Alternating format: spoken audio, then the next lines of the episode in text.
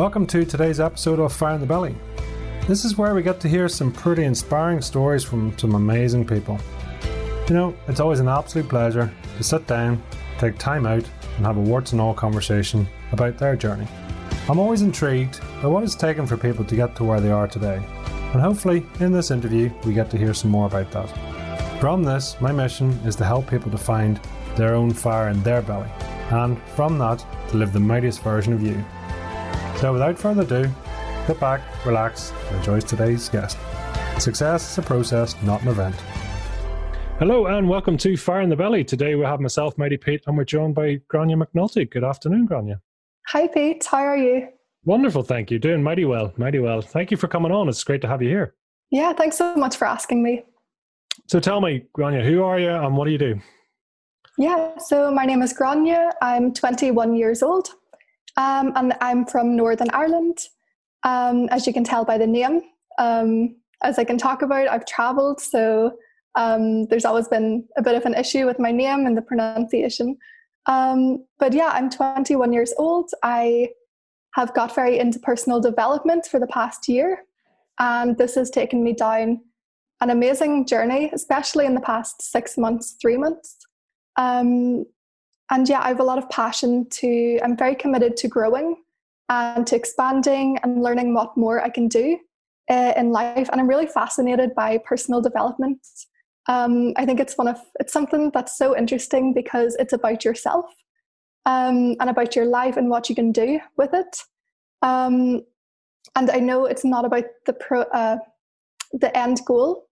It's not about the goal. It's about who you become in the process and setting new challenges and testing yourself and yeah, finding out more about myself really. And in that, I really want to do that for myself, but equally and probably more for other people. So whenever I've I've started my own personal journey and I've been sharing that on Instagram and I've got a lot of messages about it because I'm only sharing what is working for me and helping me overcome things, learn different skills. Um, and yeah, I've been sharing that with other people so that they can do the same. Wow, that's powerful. I love that. So before we go into it, I mean, how how many different ways do people pronounce your name? I'm sure it must oh, be. Oh my gosh, um, I've got I get Green all the time. Green. Okay. I've got Granny, Granny, and uh, I think that's about it. Or just G. I say G for a lot. Right. I was going to say, so yeah, because anyone that's listening in, so it is spelled G R A I N N E. Yeah. Um, so it's it's sort of slightly unusual, more sort of on the Irish side, I suppose. But yeah, it's great having the sort of a name that people you can just see them trying to work it out. Yeah, the struggle. No, absolutely. Listen, I love I love hearing that, and I'm looking forward to really hearing more about your personal development and your sharing journey. You know, so tell me what what does fire in the belly mean to you? Um, for me, it means passion. It means what excites me most. Um, and so I feel like that's going to be personal development and potential, and really to develop as much of ourselves as we can so that we can impact other people. Um, it's about helping other people um, and about it's really just about life and what we can make of it. Um, and there's so many ways that people it's all about your attitude and your mindset for sure. And tell me this just out of curiosity i mean what you know what's what's your why here? You know it's why makes you want to do this and, and not do something else? Yeah um, it's funny you said that because in the past couple of weeks i've been thinking about what i want to do after university and i keep coming back to personal development something in this sector um, even though I've got a law degree um, or in the process. Um, and the reason why is because I've seen the impact on myself from where I was even six months ago to where I am today. It's like two different people. Um, I take from my past the things I've struggled with, confidence, self esteem, like most people in life, um, and put the tools into working on that and improving it now, I'm not perfect in any means, shape, or form, but I want to be able to help myself so that I can help others who are going through something similar. Well, that's really strong. And, you know, it's great to hear that, you know, and, and I appreciate your honesty there saying about confidence and, you know, really mm. the self esteem side because it is unfortunately quite common. Yeah. You know, so appreciate you sharing that and maybe we'll get into it more later. So take us right back, Grainne. Where are you from originally and you know, who are you and what do you do? Such, you know, what's your what's your your background? Yeah. Um, so I was born in County Armagh, um, in a small town, Tandragee, and um, then so I was only about three when I moved to Omagh, County Tyrone, um, where I've been ever since I left for uni. And uh, I'm trying to think. So I went through school in a really small primary school. There was maybe seven people in my class. We were really um, individuals there. And then I went into a bigger um, secondary school for A levels and GCSEs. Um, and there was a lot more people there, a lot more rules, of course, because there are more people. Um, and then from that, I went and I moved to England to go to university in Brighton. And it's a beautiful place. I love Brighton. Um, and I was thinking about it last night the difference in what each of those steps meant from being so individual in a primary school of very little people to moving and being part of a crowd and being conforming to having you know what 30 people in your class you're you can't really be seen as an individual anymore or there's less time.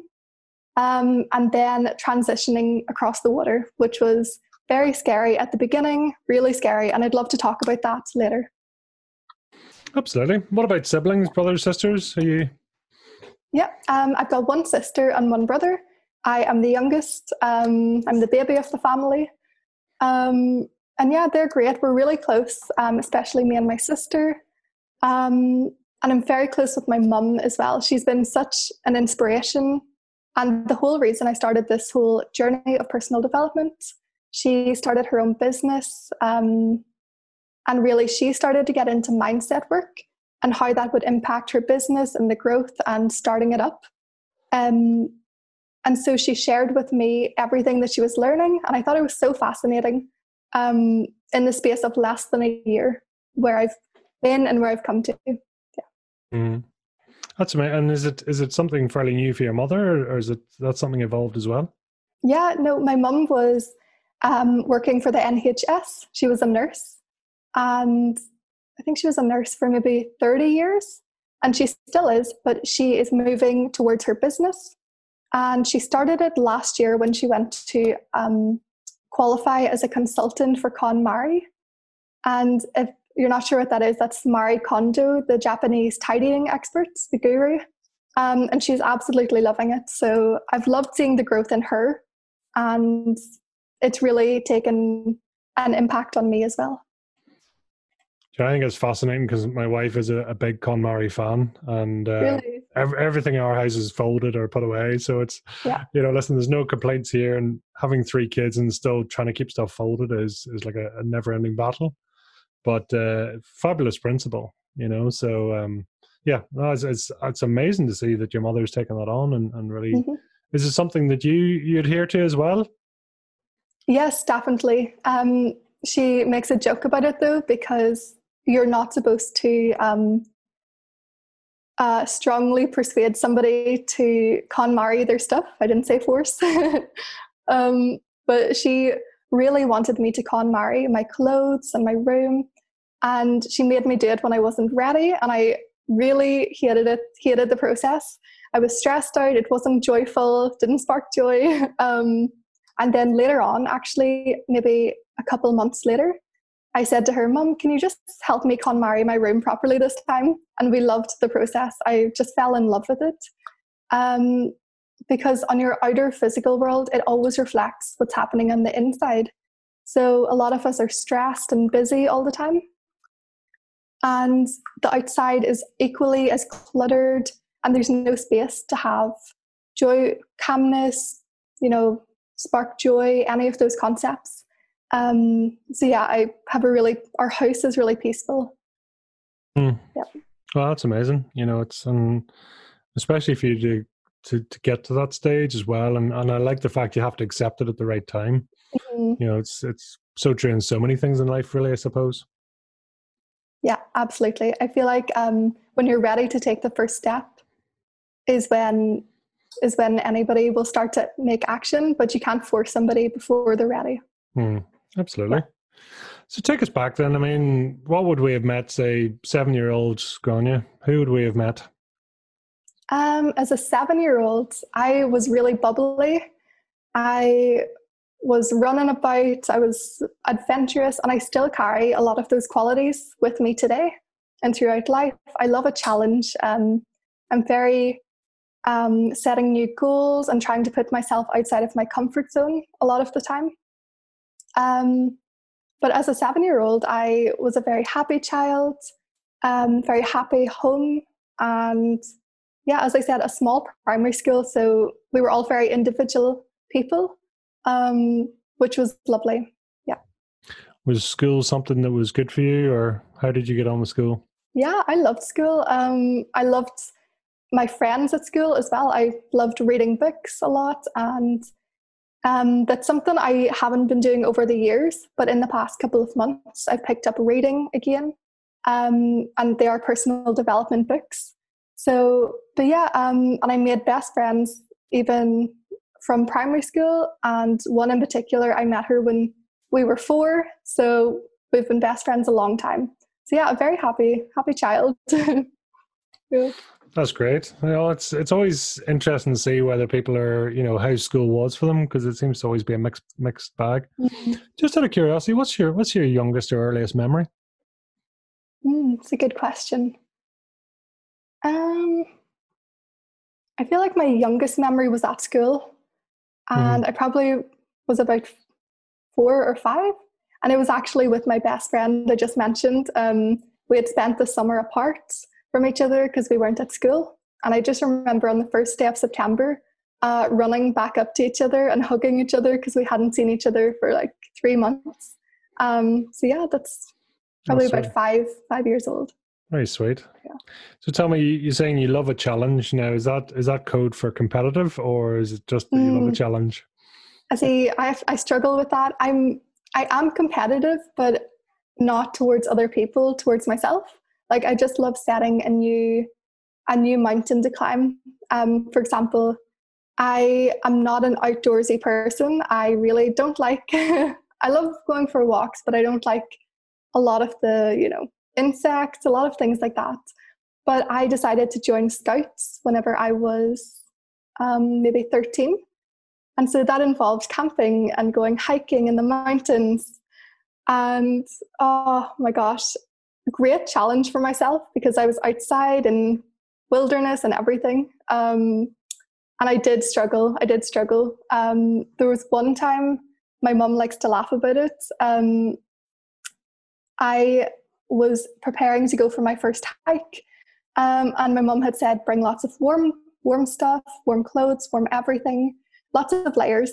Um, and I had just watched a movie and I had seen these Americans hiking and they were all in little shorts and wee sweaters and everything. So I decided that's what I was going to go for. And I had white, new white trainers on. I was in shorts, like forgetting that it's Northern Ireland. And as soon as you step out the door, it goes Baltic and it's raining. Um, so yeah, I went there for the hike, and um, everybody had to donate a pair of clothing to me. So I got a hat, a new um, wind cheater, a new bag, a new gaiters, like everything. Um, so yeah, it's things like that. I learned my lesson afterwards, not to not to go with the movies. You know, my mum is right. I love that. From for anyone listening outside of Northern Ireland, Baltic mm-hmm. is means very cold. Yeah, so it's, it's such a great Northern Ireland term. That's great. So you were what about thirteen? When you were saying when you did that? I think thirteen. Um, and then through Scouts, we started doing the Duke of Edinburgh Awards, um, and we went through bronze, silver, gold, which was brilliant. Um, lots of wilderness and lots of spiders, which really tested me. Um, but whenever I set my my eye on something and I want to say I want to finish it. Um, yeah, I've been. I'm not sure what what's driven that, um, or where I've got that kind of skill from. But I just I like finishing something I, I start or set my mind to. Absolutely. Well, yeah, it's it is a great it's a great uh, talent to have. So, what what was your what were your strengths in school then? I mean, what were your sort of core subjects? Oh, core subjects. Um, I I'm thinking of what I don't like. I don't like maths. Find it really challenging. Um, and it's funny because I feel like um, I was very good at it throughout primary school. And as soon as I got a belief that I wasn't good at it, it started to show. So as soon as something in my mind said, "Oh, you failed one um, test," it then started to go downwards from there. Um, but yeah, my my core subjects, I kind of liked every every subject. I was very open to a lot of subjects. I loved French. Um, I actually study French, and I still do. My degree is law and French. Um, and over the period of coronavirus, um, I had to come home from a year of living in France, in Strasbourg, um, and write my dissertation, which is in French um, about the European Union law. So, yeah, I don't know why. I think languages is definitely a passion. Yeah. And interestingly, just in some of the words you're saying, you you come across as quite auditory, you know, and you, a lot of sounds and listening. Do I? I don't know whether you've ever noticed that. No, no. It's Chris. It's and it's. I'm not surprised when you said you know in terms of language and things because it's quite often it's listening. So okay, it's just interesting. So, so yeah. So then, what? I mean, when you were that age, what what did you want to be when you sort of grew up as such? Mm, I didn't have. I was. I've always been interested in psychology. Was one of my other subjects. Um, so I had sub uh, psychology and French. Um, and then I didn't know what I wanted to be. So I kind of just kept open to the idea, maybe psychology. Um, but everybody had told me, or my parents had all told me, and relatives, um, you know, get a job, go to uni, um, get a real job with a pension. And, you know, so that's what I'd been growing up hearing. So I was thinking, okay, maybe I'll just go for psychologist, something like that. Um, and then whenever I was 16, I went to uh, London and I got a scholarship to um, an internship to one of the Magic Circle law firms, uh, Link, uh, Linklaters. And it was brilliant. So that gave me a first glimpse into law. Um, and I loved it. I got to uh, meet lots of top barristers and lawyers and partners. So it was a really great experience. And that's how I went on to pick law for my degree. Um, but then, and it's only in the past year I've been questioning whether I want to go on and pursue law, because after university, it's a lot of um, it's a lot of commitment. There's more courses. There's years and years before you get in, and I just feel like life is too short if you don't absolutely love what you're doing. It's too short to be thinking of having a secure job that pays. And if you're working 40 hours in a week that that that you don't love, it's not worth it, in my opinion. So I mean, I'm I'm still trying to figure out what I want to do when I grow up. I still haven't grown up. Um, so yeah. That's fascinating. I mean, what what did you see in in the likes of Linklaters? You know, what was what what, what attributes did you see that sort of encouraged you to go that way? Mm. Um, it was a really like high profile law firm. So I really liked um, maybe it was the prestige. Everybody was just in business suits they looked important there was and the work that they were doing was important it was i'm not downplaying that at all um, but it wasn't what was the fire in my belly like the fire in my belly is the mindset it isn't law um, and as i said life is too short if you're not so excited about what you do every day to wake up and have a compelling future. Yeah. I know as I'm I'm married to a barrister, so I can I can understand some of the yeah. some of the attitudes there and some of the things. So it's it's a it's a very I couldn't do it I, personally, but mm-hmm. thankfully we're all different. You know, my wife is incredibly uh, uh, you know very good at it, but there we go.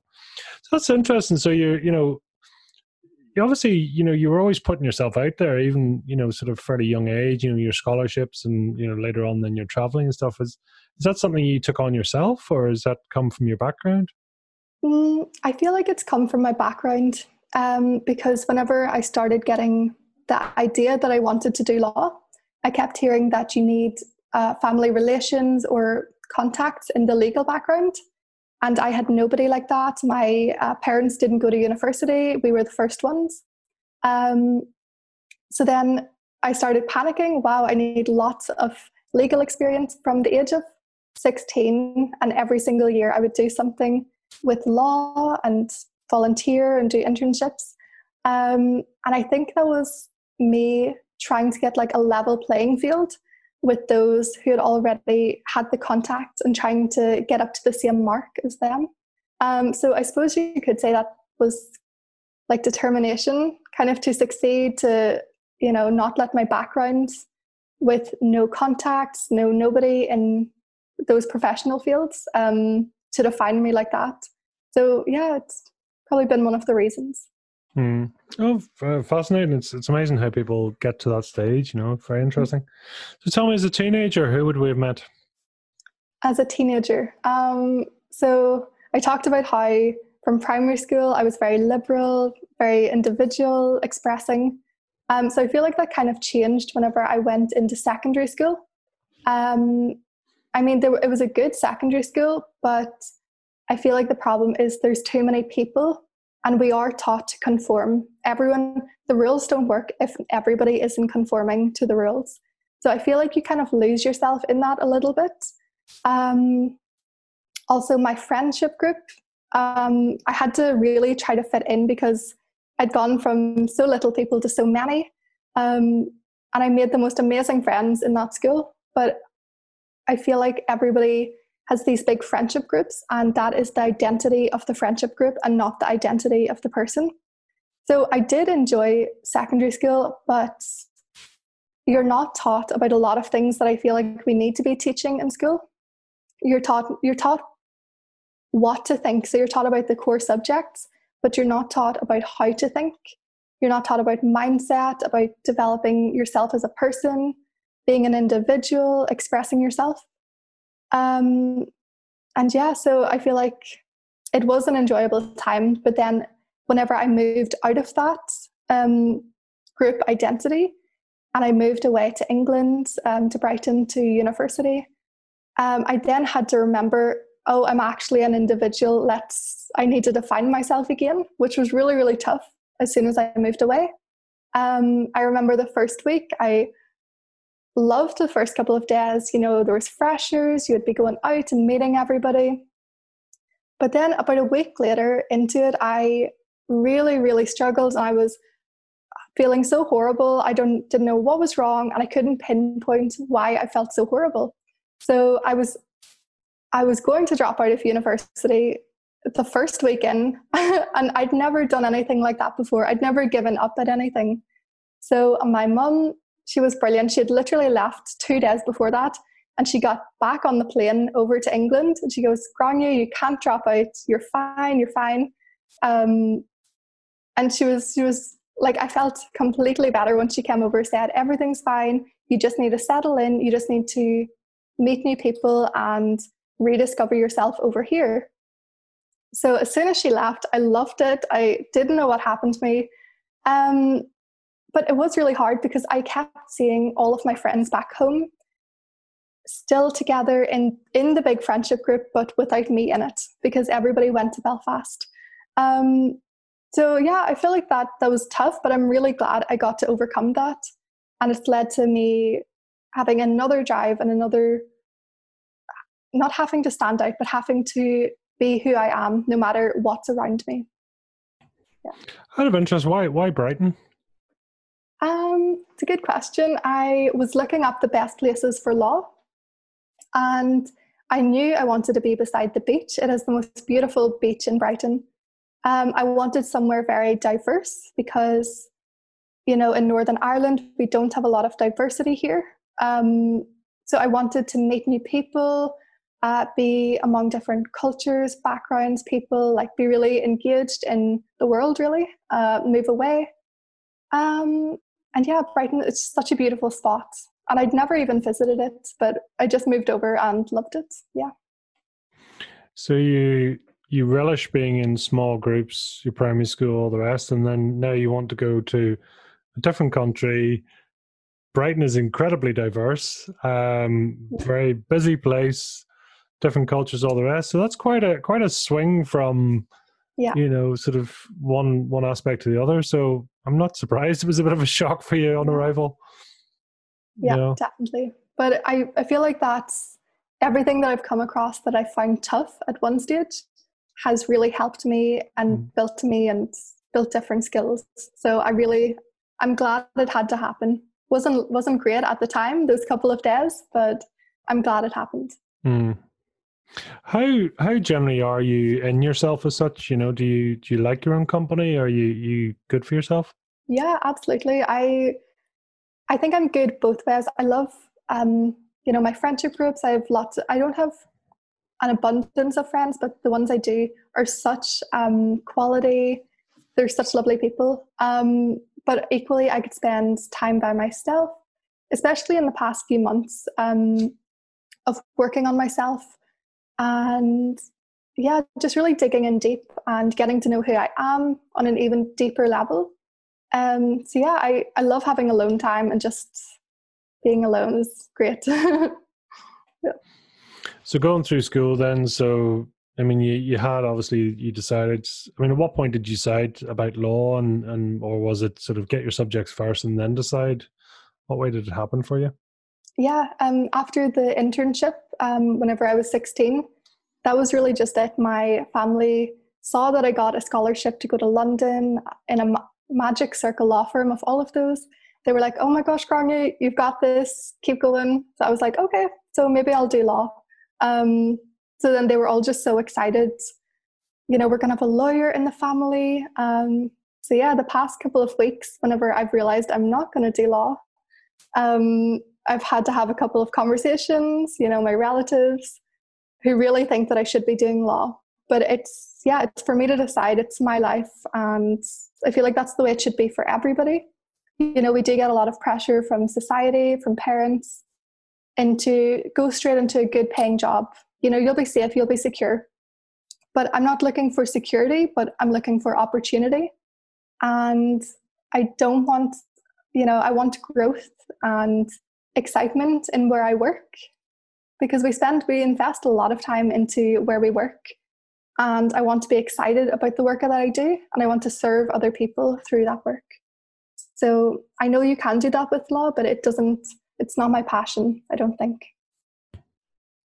I mean, that's very insightful because, you know, one, to recognize that it's actually you know that actually and and you do subconsciously you know you, you sort of almost fulfill other people's dreams as you say. It's a you know it's very it's a high esteemed sector you know of of you know industry. And as you say it is potentially a very good background. Mm. but actually that doesn't necessarily mean that's what you want. And there's very few people actually maybe maybe never or later on in life that actually realize that they're not doing it for the right reasons. Mm-hmm. definitely. So it's you know at the time because even the language you use there was quite interesting you know that that everyone sort of said you'd be great at it and you should do this and all the rest. And i mean how looking back at it now what what would you do would you do anything different? No i honestly don't think so. I feel like everything that's happened has happened for a reason and has been a stepping stone to get me to where i am today. Um, and I feel like even the steps I take tomorrow, it's another direction, you know, another step in the right direction. Um, and I'm very young. I can, you know, take loads of years to just explore, and I don't know exactly what I want to do. Um, but I do know that everything that happens has led me to where I am right now. Hmm. It's going to sound like a bizarre question, but do you think you've been here before? Hmm. It's a really good question. um, have you ever I, tried doing any soul work or anything like that? You know, have your has your soul been here before? I my inclination is to say yes. I believe in energy, so I'm very I'm learning a lot about energy at the moment, and it just makes sense that we haven't just popped up out of nowhere. And I believe that you you make what your life is.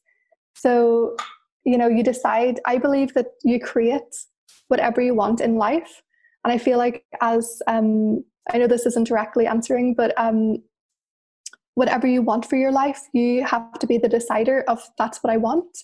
And I'm not going to see because we look from the outside in and not from the inside out. So um, it's what Bob Proctor teaches. Um, so it's whenever you decide that you know you're not going to You're not going to take on what society has said, your family has said, other people's opinions, and you just want to see what do you actually want for your life.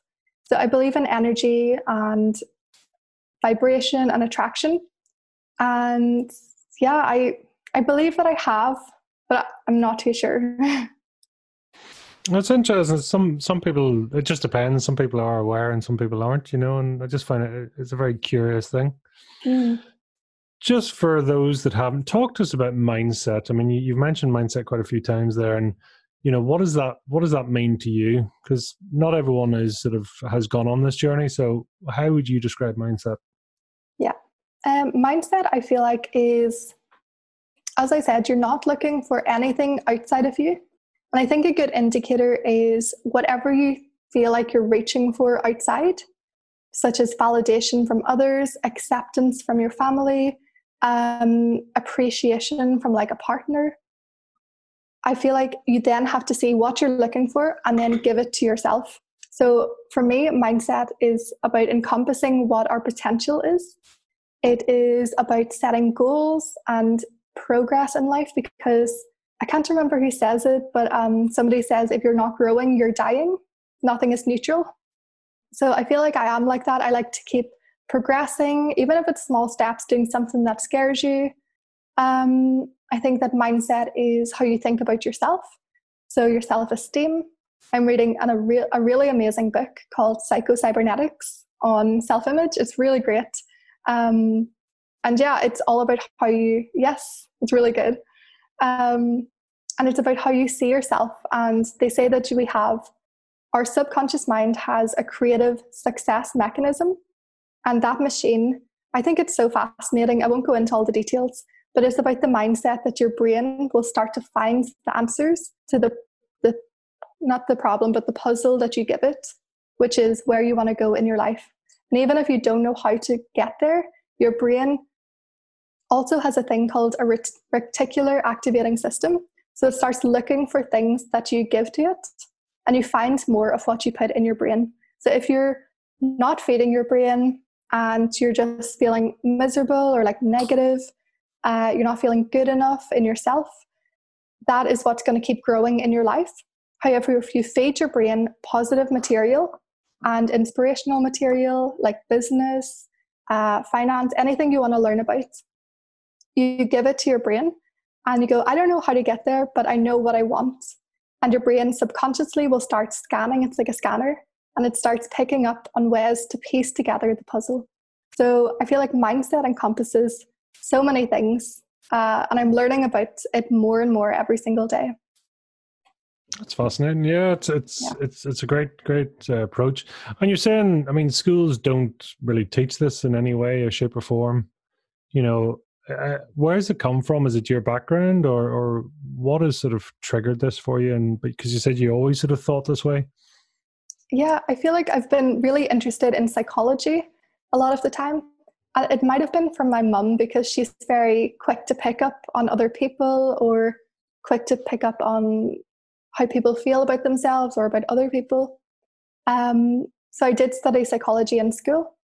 And then you know, as I said, my mum started her business um, over a year ago, but then she realized that the mindset part of it was just as, if not nearly important. I'd say um, for a business, it would be 80% mindset and 20% strategy. So she saw, okay, I have to dive in deep and learn about mindset. So I had taken a couple of weeks off last summer before I moved to France. And my mum said, okay, Grainne, just learn whatever I'm learning because it's going to strengthen who you are as a person. You're going to learn about yourself um, and you'll probably find it interesting. So I took a couple of weeks. Um, and the difference, like straight away, I was just like hooked on it. It was Bob Proctor's um, program. So that was really interesting. And then I started learning about, sorry, listening to Tony Robbins' podcast. And I love Tony Robbins. He says it like it is you know, no messing about. Um, and yeah, he's a great person. Uh, so I started listening to that and just like pushing myself to learn more every single day. And then, as I said, whenever I had moved to England, I ha- found it really hard at the start. And I you know, was suffering for like a couple of days, wanted to drop out of uni so dramatically. Um, but then, whenever I moved to France at the start of last year, September, I absolutely loved it. I absolutely thrived. I was so excited to be there to meet new people. And that's like a whole other ballgame because nobody, like very few people spoke English. I was speaking French a lot of the time. My lectures were in French, which normally, if I hadn't done the preparation or the work on myself before, I would have freaked out. I would have been like, I can't do this. I don't speak French. But I was like, okay, maybe I don't know that much French, but I'm going to learn. If I just keep, if you don't cut off, if you don't put a block in front of you saying, I don't know it, okay, maybe it'll just go in. Maybe I'll understand it. So then that's what started to happen. I was like, okay, I'm open to learning it. Um, I didn't put up blocks or labels. I feel like labels and stories are really detrimental to us. Um, you know, as you know, reading psychocybernetics, if you say you can't do something, then the odds are likely you can't do that thing because you've put a block in front of yourself. It's not that you can't do it, but you've now labeled yourself. So, yeah, working on myself before going to France was amazing. Um, and I really enjoyed it over the past couple of months. But what made such a difference was in December when I went home for Christmas. Um, I then went into my own mentoring program, one to one, and it's a year long program. And I have to give a shout out to my mentor. She's the queen of confidence, Erika Cramer. She's absolutely amazing. So I started her program in December. I'm now six months through her program, and the difference is amazing. So, yeah, I think, and the more things that I learn, the more things open up for me in the future. And the more things I see that are possible, and that we don't have to put labels on ourselves, on other people. We don't have to judge ourselves, judge other people. And it just keeps getting better. Like, I know I sound a bit cringy, but I, if you try it, it's, it's like reading about swimming or actually just swimming. Like, you have to try it to understand what it's like. So, yeah. I don't. It's not cringy at all. I mean, it's it's listen. It's your it's your experience and your journey, and that's you know I, I find it I find it very refreshing at how um, aware and open you are. You know, and that's that's that's quite something. Take us back. I mean, the couple of things you said at the start there. You know, you, well, confidence being the first one. You know, how would you your journey with confidence? Mm, yeah, I feel like um, I was a very confident child. You know, as every child is until like the age of I don't know, 10. They love themselves. They're not afraid to tell anybody about it. Um, they're strutting about. They're doing whatever they want to do. Um, and then you reach about 10, and then people start saying, You can't love yourself. Why would you say that? They start putting, saying these things to a child like, Get in line, conform, you can't be an individual. Mm. So I feel like a lot of the like societal beliefs, and it wasn't even my parents, it was um, just society, like peers, like trying to conform, not being able to express yourself, uh, things like that. Um, so then throughout secondary school, I really struggled with confidence. Um, and as I said, finding myself among loads of people, which I wasn't used to. Um, and I remember I was laughing with my mum last night about this. So she, I had really lost my confidence. Maybe I was about 11 or 12 and really just like trying to conform, fit in, things like that. And she had asked me, you know, there was a, we were going somewhere in the car and there was a traffic jam. She goes, Grainne, you're going to have to get out and walk to your friend to meet her in town. And I, it wasn't even that far. It was maybe, it was the tiniest walk ever, maybe half a minute, okay? And I could not get out of that car and walk to her. I had lost all confidence, couldn't walk. I was so anxious. Um, and I remember my mum was like, You're just going to have to walk. We can't drive. You have to walk. And I thought she was the meanest person in the world at the time. I was 11, couldn't believe she was doing it to me. Um, and then I just compare that to the past couple of years. You know, I've been traveling alone to like Singapore and Malaysia and China, and it's been the most amazing experiences. And it just shows you what a little, like, not a little bit, but what confidence and self esteem in yourself really does, and it opens up, um, yeah, a lot more possibilities and belief in yourself as well. Mm.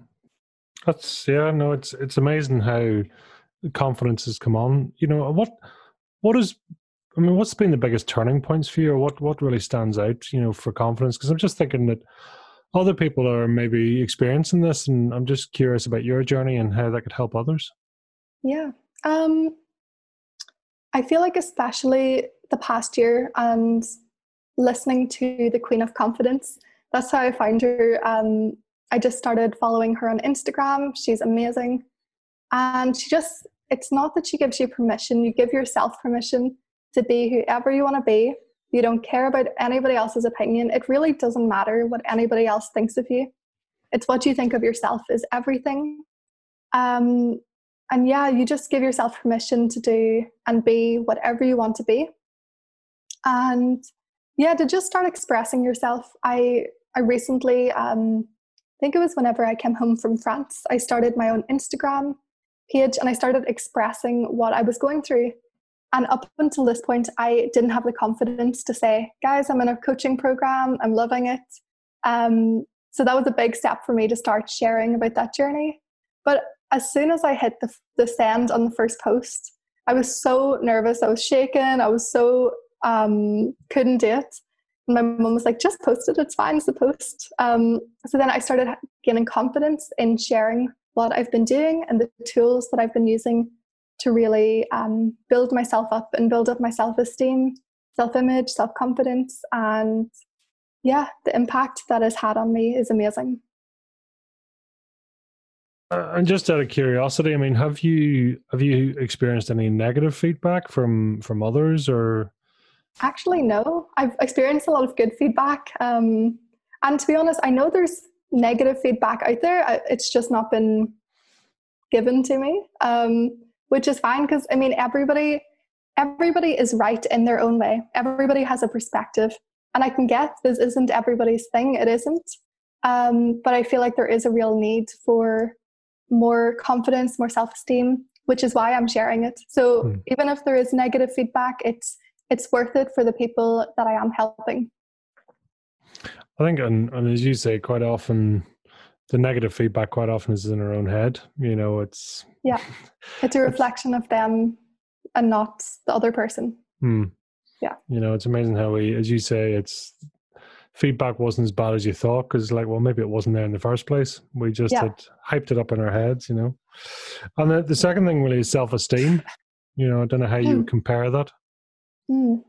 And yeah. compare it to what? Well, I suppose in, in terms of the, your journey, you know, and, and just I'm just picking it up. It's because they were the sort of the, the, the, initial traits that you had said, you know, the the yeah. confidence, self esteem, and and your journey in self esteem.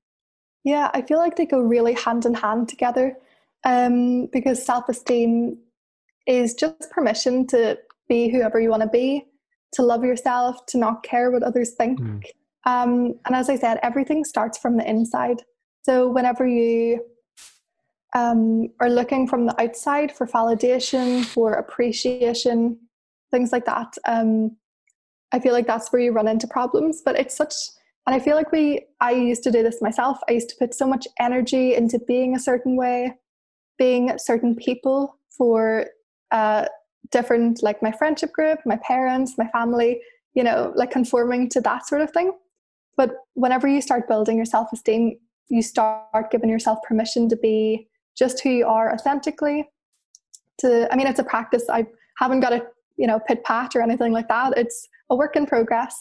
Um but yeah i've really enjoyed learning about it particularly that psycho cybernetic book um and yeah and i listen to i'm very into listening to podcasts and one of them i listened to was why confidence is an emergency and it was really really interesting and I feel like it's something, as I said, we're not taught in school. We're actually taught to conform because it's easier, the rules just flow better. So problems start arising when people are thinking critically about what they want, um, about who they are, about expressing that. Um, and yeah, I feel like if if society started teaching and raising children up with being confident, having really good self esteem, there would be way far less problems today in the world, I believe um, there would be people who don't feel good enough who are in uh, relationships. There would be people who don't feel horrible every single day. Like that, that breaks my heart. That's why I want to share because I know what it's like to have like low self worth, and I know what it's like to be working on it and to feel good within myself and not to look outwards. Um, and just to know it's possible. Like it's not this big. I made a um, Instagram TV on it a couple of days ago about self worth, and it's not something you have to learn about. It's something you just have to recognize in yourself, and nobody else can do the work for you. It's just removing everything from the outside and going inwards. Um, and for that, I really recommend meditation actually, because I feel like we're very busy a lot of the time. There's a lot of stress. It's a, we're all trying to be busy and be productive all the time. So um, meditating just kind of lets you go inwards and feel your self worth, feel stillness, mindfulness, um, whatever you want to call it. And it's actually really helpful for self esteem. How long have you practiced meditation? Um, about probably about seriously about almost a year, maybe about ten months. Mm-hmm. Um, and I've absolutely loved meditating. It's opened up because I would have been very cared what others think about me, and I would have always been looking for um, like at outside opinions. And I feel like I'm very busy as well, as I said, trying to achieve things or set new goals. So I feel like meditation just kind of settles me back down, um, grounds me, and allows me to be present, which is really powerful. I'm just, and I'm curious, what what's your flavor of meditation? What does that look like for you? Well, I've tried different types of meditation. So one that I find is quite fun is Yoga Nidra. Um, on Spotify, if you type in Yoga Nidra, it's actually really good. Um, there's a joke that like 20 minutes of Yoga Nidra is like taking a five hour sleep. It's really good for you. Um, but I use Headspace. And I've only realized until recently that um, you get Headspace for free if you're paying for Spotify. So like it's it's available to everybody if you're already doing that. Um, there's also free meditations. I absolutely love Dr. Joe Dispenza. He is all about energy in the body and how meditating can change your life. Um, and he's very scientific. He's a doctor, um, and he has proven that through meditation, through meditation, you can actually lengthen. So he did a study on lots of people, and 60 years later, the results have come in just recently that they had meditated for, I think it was 10 minutes every day for 60 days. And the people who meditated, it actually grew their chromosomes and extended their life. That, that 60 days actually extended in their DNA. Um, so it actually has amazing effects on you on letting go of stress, grounding yourself, um, which I believe stress causes disease in the body. So when you think about stress, you're not using your energy in a productive way. You're suppressing it and holding it on, and that goes through the body and it gets stored.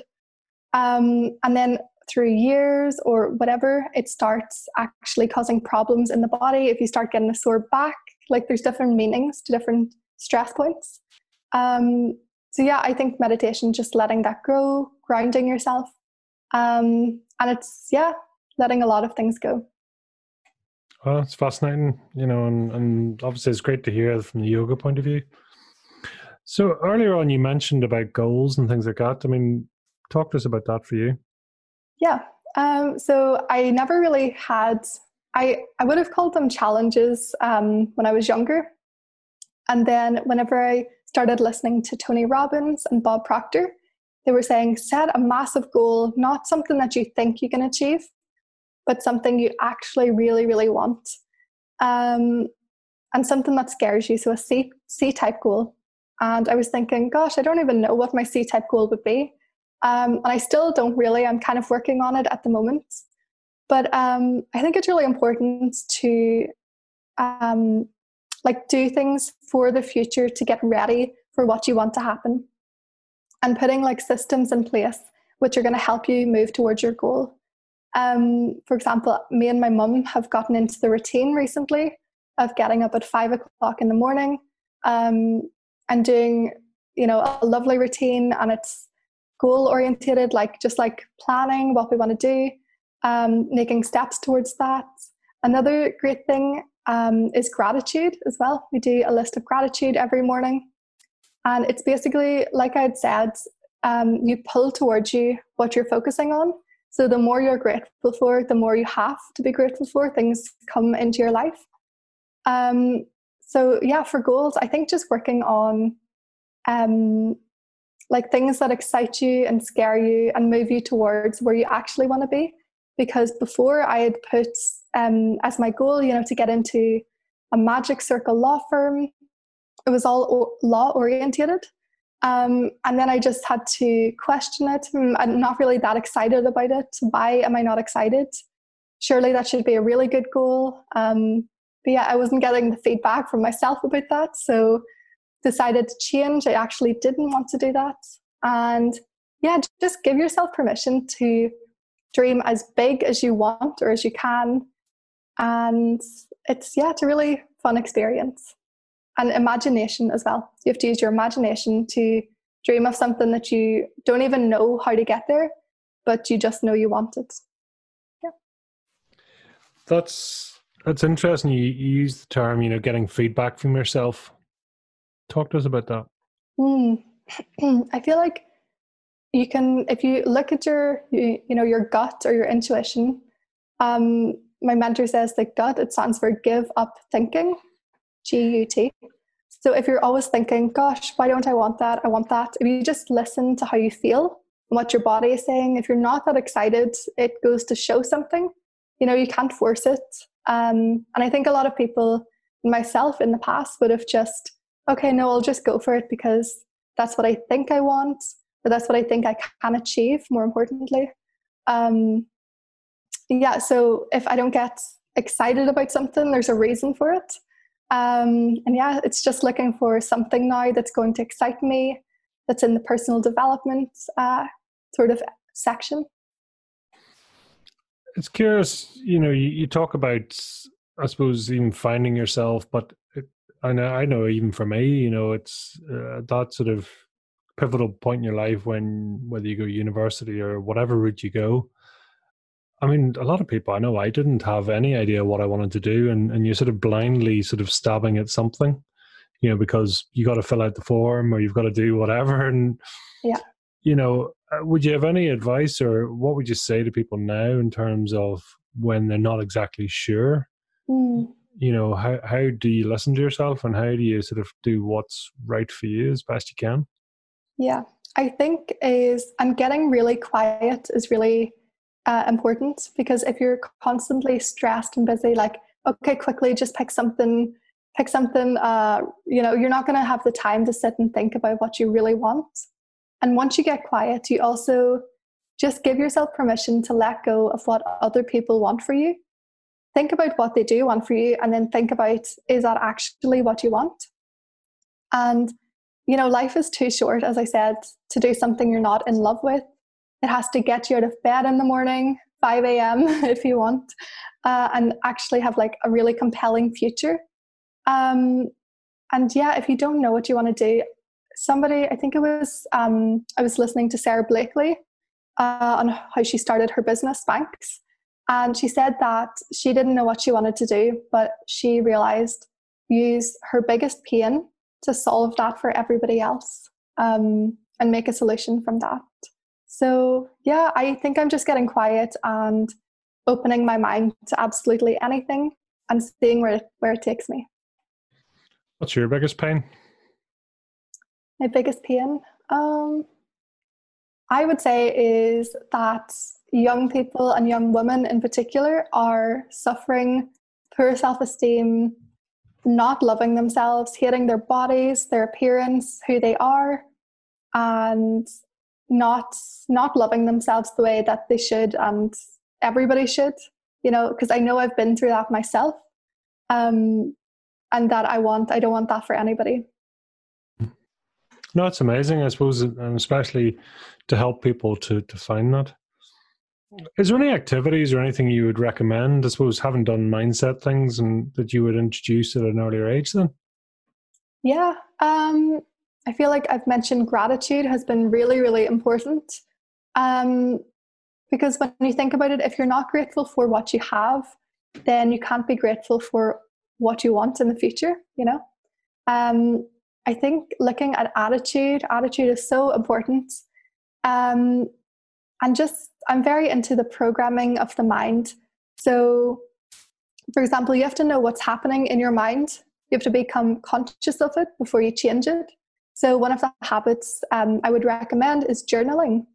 And I didn't like journaling at the start. I didn't know what to write. I just felt stupid sitting with a pen and paper. Um, but then, if you just allow your hand to write, you'll see what is actually happening inside your mind without you filtering it out. So, yes, becoming conscious of that. Um, also, mentors are super important. People who you know that that's where you want to go, uh, or they're in the field or something you're interested in, just start learning more about that every single day. And if that's not your thing, okay, then move on. Maybe it'll lead somewhere else.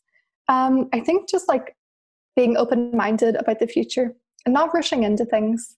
Um, I feel like we're a really busy society. We're just getting even busier. Um, but yeah, just taking time and meditation, taking time to just relax, like to go inwards, to start learning who you are as a person, what your values are, um, who you want to become, who you want to attract into your life. And it's okay to move away from people who are negative and moving towards it. I feel like that opens up space for more positive and more good in your life, you know. It's it's curious. I mean, have you have you had to isolate yourself to go on this journey, or have you been, you know, because I know some people are saying, you know, you are the sort of the people around you. Yeah. Um, so it actually takes an extra effort to step out of that circle to then make a change, to then potentially make new friends or change or do whatever. Has that has has that had to happen for you, or has it been different? Yeah, I feel like whenever I started first speaking out and voicing everything I was learning, um, people whenever you start to change and work on yourself people have to get used to who you're becoming and now it's not their fault uh, because you're the one who's changing but they do have to get used to that or else you're not compatible anymore um, and you get to decide who you want in your life. You get to make really empowering decisions. It's really it's a lovely process. Um, my friends have been really supportive um, actually. And i like the saying your vibe attracts your tribe. So if you're not actually speaking out and voicing your actual opinions, what you really think, what you really stand for and believe in, then nobody actually knows what your true vibe is. It's just like a pretense, really. So the more I've been speaking out, um, as I said, I'm in a mentoring group and there's, you know, a couple hundred people in there and they're all such beautiful people. Um, and otherwise, I've been making friends with people on Instagram who are really lovely and into the like it's kind of scary the exact same thing as me and going through certain things at uh, the same points in our lives so yeah as i said you make space for more things that you want what is your vibe then tell us my vibe my vibe is kindness kindness to myself and to other people um, it's standing up for what you believe in even when it's not easy um, it's about embracing imperfection. Nobody is perfect and it's all just an illusion. Um, it's just about embracing who you are and being non judgmental of yourself and others. Um, yeah, and just, I think whenever I start to express myself and share more and more, it also gives permission to people around me to do the same and to say, it's okay, nobody's perfect. Nobody uh, should be perfect. We should all just see who we are make mistakes, get back up, try again, and just express who we are. And are you are you comfortable doing that now? I mean, is it something that you know? Do you get a buzz off it, or is it still something you have to work on, or you know, how's mm. that sort of growth been for you? Yeah, it's funny because I mentioned how difficult it was at the start. I was so nervous, um, and now I actually love posting stories and then I started branching out into doing Instagram TVs, which I was terrified at the start. And then I got used to it. So every every step you take, you keep doing it long enough and it gets more fun, less scary, you get more used to it. Um, and so I've been I'm getting too comfortable now, so I have to do another thing. um, I've been asked by a couple of people or suggested to make an inst- uh, sorry not an Instagram a YouTube account and to do videos from there. So I might do that this summer, make a little project of doing that, um, and just keep pushing myself to do something else that scares me. And as I said, if you keep doing it long enough, the first one is terrifying, yes, but then you get used to it and you actually like it. You get more comfortable in front of the camera. You know, I don't particularly love my voice. Um, so getting used to that was definitely, um, yeah, it was a struggle at the start, but yeah, it is good now. It is funny, especially in you know when you're interviewing and stuff like that. The number of people that don't like their own voice. Yeah. You know, and I know someone that said I'm just going around apologizing to everyone I ever spoke to. You know, but it, it's funny, and it's the same the way the eye can't see itself. You know, the same way the ears can't hear it. You know, hear its own voice. It's a it's a bizarre thing, really. Yeah. You know, uh, just I mean, what what's your I mean leisure and pleasure? Where would we find you, and what would you be doing for for downtime as such?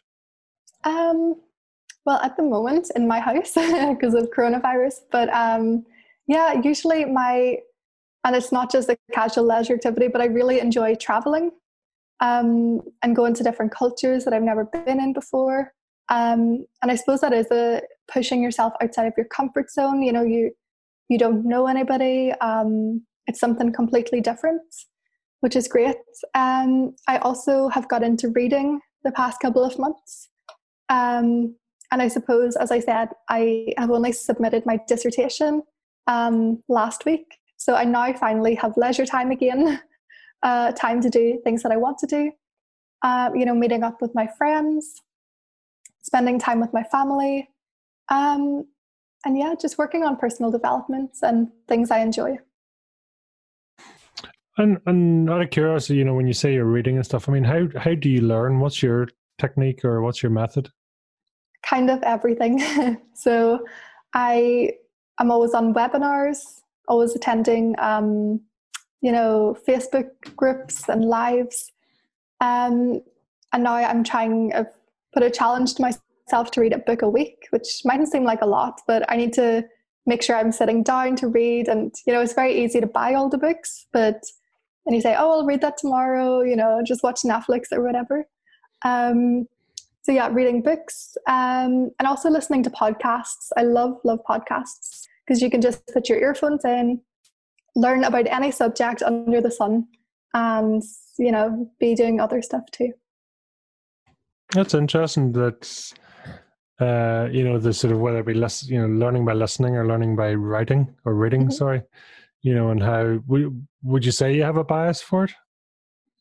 Um, I would say listening. Yeah, I'm always listening to podcasts. yeah, oh, it makes sense because, like I say, uh, I mean, early on you talked, you know, quite quite a verbal, quite, you know, in your in your discussion, so it sort of makes sense too. What's I mean, in terms of seeing other people and and I suppose listening and and you know do you find yourself quite intuitive or quite sensitive to other people's energy and things like that? Mm, yeah I definitely do especially since starting um, a lot of things. And as I said I loved psychology um, you know growing up and in school. Um, and the funny thing is I I can sort of have a sense of people um, or if you know if i can feel obviously if there's like a negative energy in the room it is always very obvious you know um and just like the little mannerisms and stuff. But i always know that whatever energy somebody is bringing to me it's about them and not me because we we see the the world through our perspective our eyes and yeah and then we start um, putting our perspective and our belief systems and you know, thinking we're all right. We are all right through our own eyes, which is the funny thing. So I think it's just being tolerant and knowing. Of course, I'm not saying I don't take responsibility. Of course, I do whenever I need to. But um, yeah, I think a lot of people act in that way.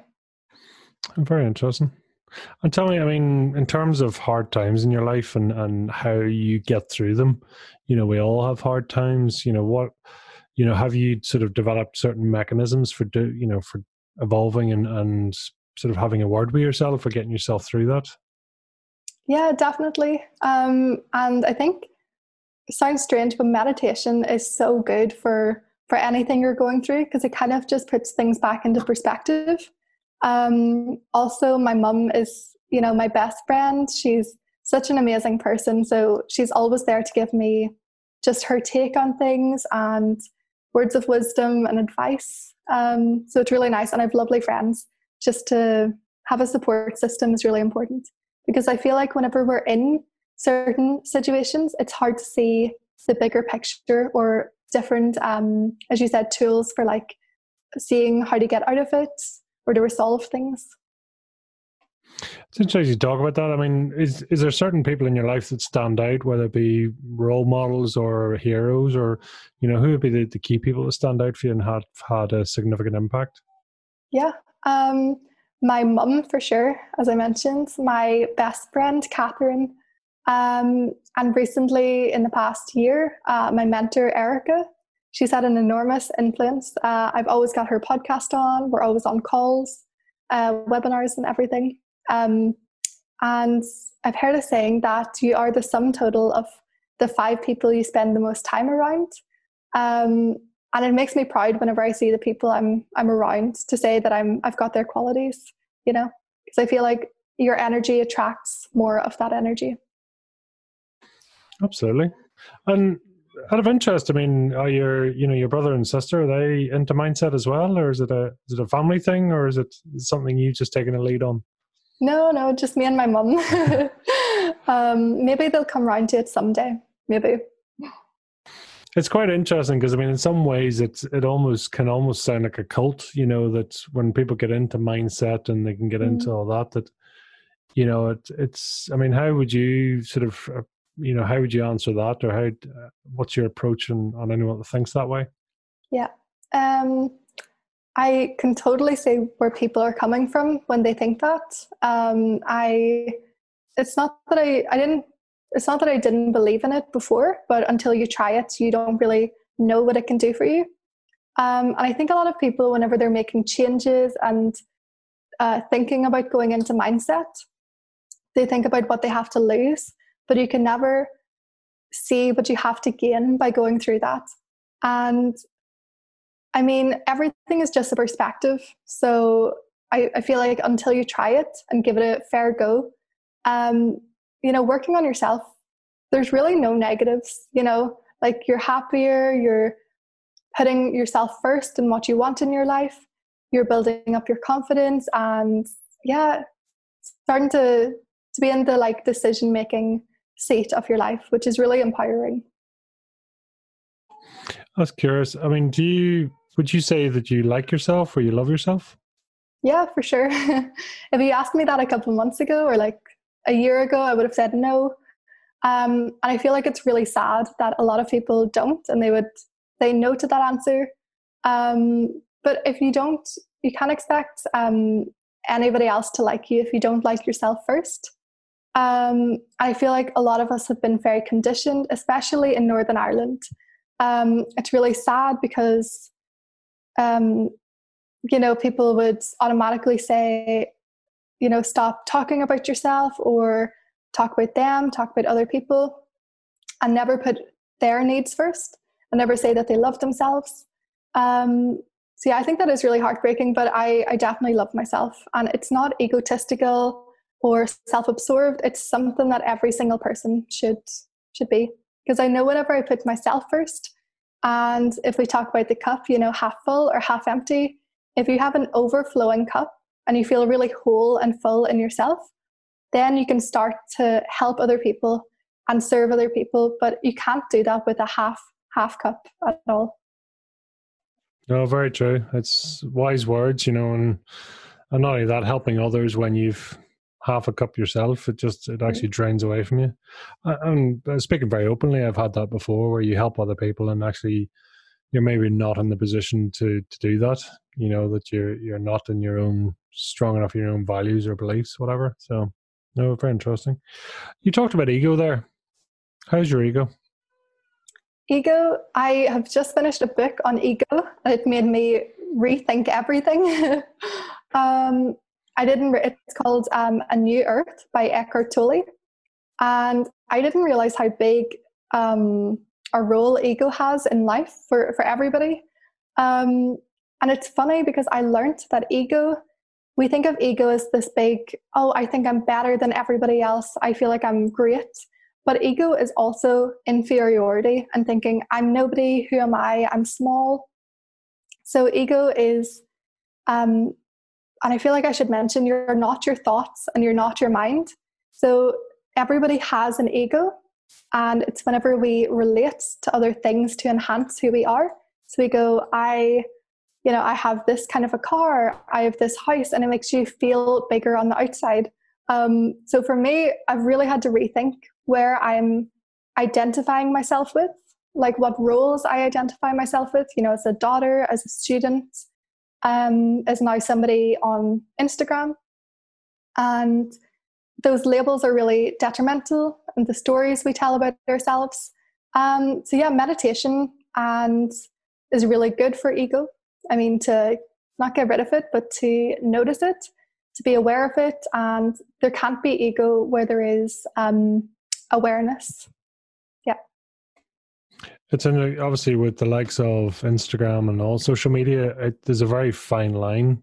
It seems, you know, and seems to be more and more occasions now where people are either quitting social media or you know there's changes. Hmm.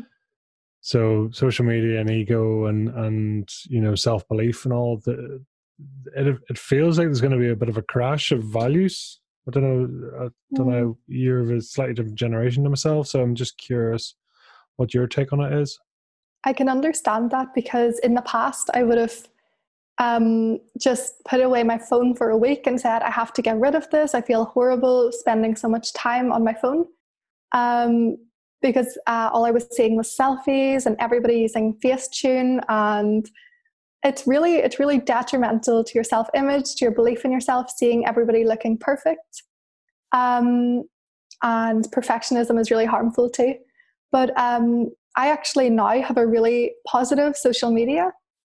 I really enjoy my Instagram. It's full. I started unfollowing and give yourself permission to unfollow whoever you need to to make that because that's your space.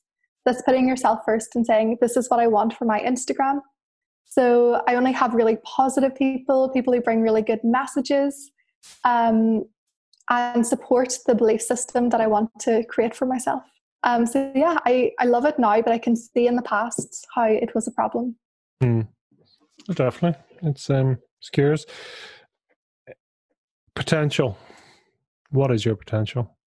My potential. Um, my potential is whatever I decide that it can be. so Bob Proctor, um, and a lot of them teach that you can do, be, and have anything you want.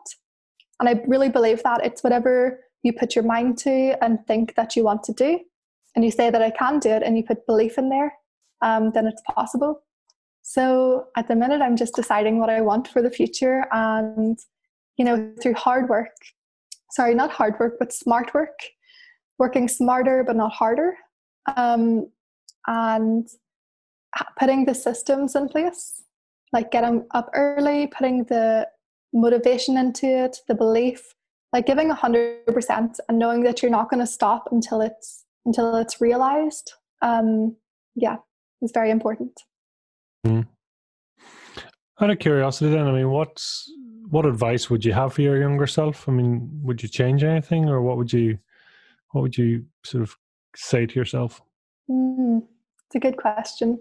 Um i wouldn't change anything because as i said everything happens for a reason and it's who I am today because I've known what it's like in the past and the struggles, the hardships, the great moments, and everything, which make me today determined to share my story.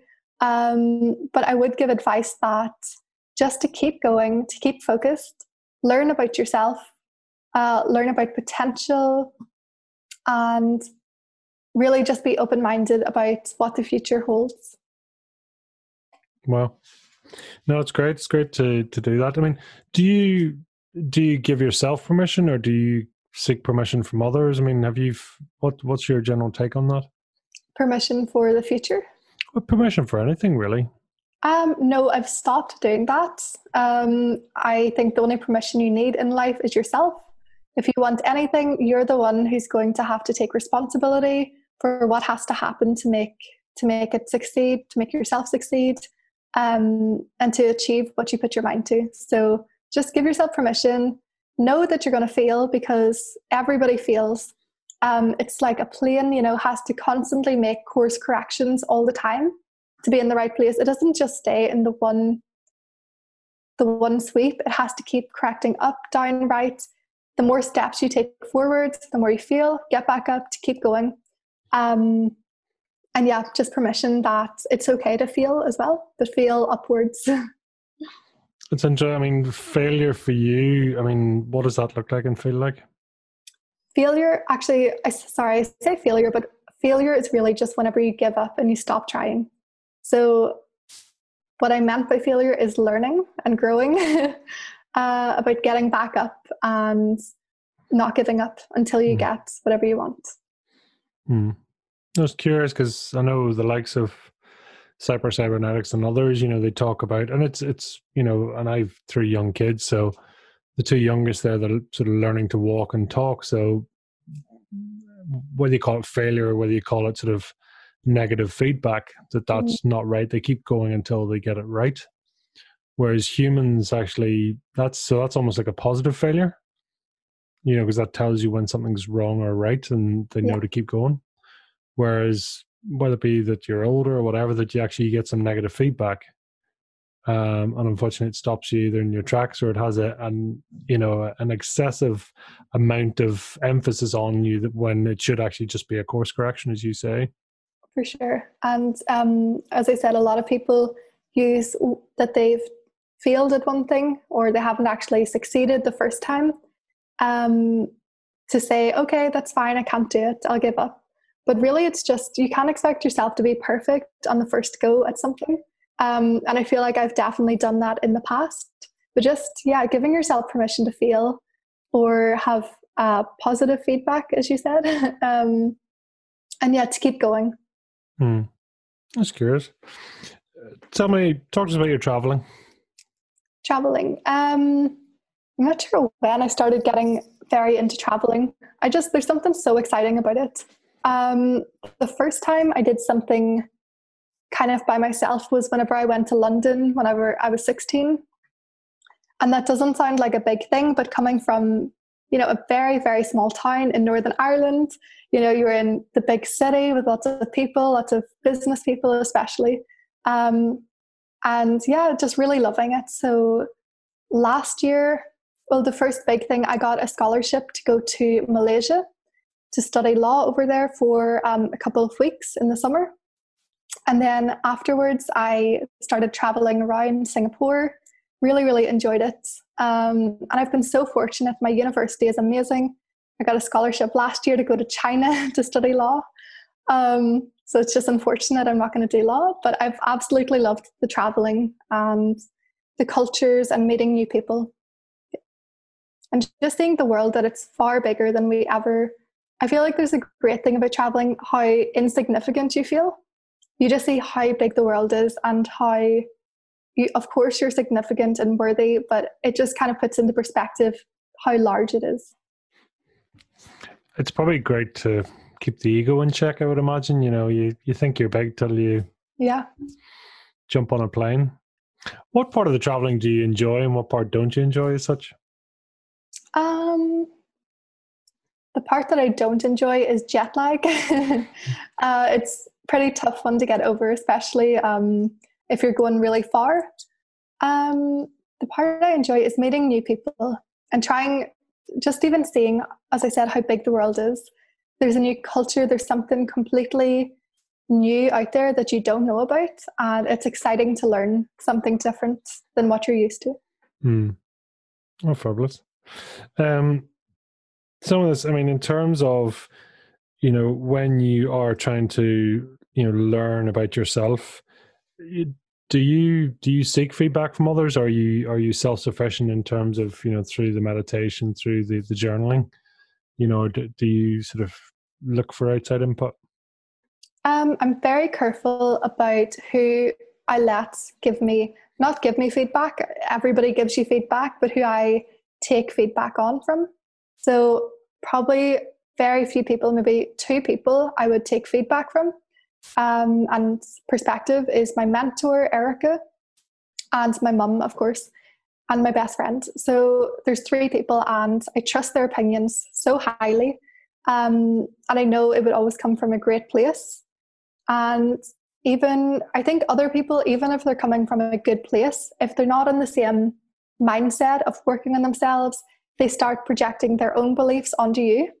Um, so if people started, nobody's, uh, well, a few people have told me that I can't do things, um, but I know that's a reflection that they don't feel like they can do it, and it's not possible for them. So how could somebody else like me do it? You know. Um, but other than that, um, yeah, I just rely on my own intuition and see. I think it's very easy to um, not take action. That's something I've started working on. Is like it's great learning about mindset, but you have to put it forward and take action steps. Um, so then that gives me the feedback on if it's going right, if it's not. So tell me, what what does the future hold for you? The future, um, is seeing how I can serve more people with what I'm learning. And it's not it's not what I am learning, it's other mentors, but how I can share that message and show how much that people are worthy, they're valuable, they can do anything that they want. Um, I also have another year of university next year to finish off um, in Brighton. And then we'll just see where it goes from there. I am mm. keeping an open mind and seeing where it seeing where it goes. Mm. And in terms of helping other people, I mean, what's what's your avatar? Who who who do you think you'd be best placed to to help? Mm. Um, from experience, probably people my age group. Uh, you know, women struggling with these issues. You know, self esteem, confidence. Um, just even like their mindset and how they speak to themselves really matters. What they think of themselves. Um, and yeah, maybe people younger as well. Just women who, and even I've had uh, not older, but women that who are older than me reach out to me, um, like middle aged, and they've said, "How how do I do this? How do I work on this aspect of myself?" So I'm not limiting it to just a certain age group. I feel like everybody goes through these issues, um, but as a woman, I can speak to other women about it. Mm. Wow, I love that. I love that. So tell me what you know. What's your fire in the belly then? What's what gets you going? It is helping other people um, discover more about themselves to get rid of the self-limiting, depreciating uh, self-talk that they have. Um, to allow themselves permission to express who they are and to go for what they actually want in life and not what they believe that they can have. Wow, love that. So so powerful. So it's no, it's great, and, and fair play to you. Would you like to continue traveling? Is that is that something on the cards? Yeah, for sure, for sure. Yeah, it's let alone Northern Ireland is good, but it's it's good to see the rest of the world too. Definitely. So there's some weird times ahead. So tell me, you know, how can people reach out to you? How can people sort of follow you? What's what's your your handles as such? Sure. Um, I'm mostly on Instagram, which would be great. I am at Grainne McNulty. Uh, it's G R A I N N E, and then McNulty, and it has two Y's. Yes, and I will love to be setting up a YouTube page pretty soon. But if you follow me on Instagram, you'll see I'll be posting about it. Fantastic. I love the I love the sharing. So and it's great. Obviously, if you're reading a book a day as well, that's a that's a that's or a book, oh, a, book a, week. Book a week. Sorry. Yeah, do do you speed read out of interest? I mean, how do you and and mm. do you take notes? I don't speed read. Um, I feel like I'm a little bit slow, but it's because I haven't been, um, you know, reading that much recently, just uh, law stuff. Um, but yeah, I take notes and I start highlighting certain points um, because it really reinforces certain points, and then I can mm. go back and check, you know, get get the good parts of the book. I was curious because some people sort of treat their book and they, they don't mark it or touch it, and other no. people it's, you know, I know for me, it's same. I, I now mark books with highlight different colors, and yeah. Also, also my babies like to That's scribble. That's what the books scribble. are meant to be for. You know, yeah. they're not meant to look pristine. pristine. Mm. No, absolutely. As well, sort of avoiding, as you as you mentioned earlier, not having a wonderful book connect collection and uh, actually not reading it. So. Yeah making the difference. Grainne, it's been absolutely fantastic to have you on. Thank you so much for sharing your, your journey and your insights. It's been most insightful. And, yeah, thank uh, you so much for asking me. No, thank you. And uh, we look forward to hearing from your, your journey as well. And uh, I'm sure we'll get more and more people following you. So thank you very much. Thanks very much, Pete. Well, that was another great episode of Fire in the Belly. You know, this really wouldn't be possible without our great guests taking the time to share their personal journeys. And boy oh boy, sometimes it is personal. It's an absolute pleasure to have that and then to hear the journeys that the people have been on. We've loads more episodes coming up soon, and it's always a pleasure to have guests on. If you do happen to know anyone with true fire in their belly, please reach out to us so we can share their journey, lessons, and successes.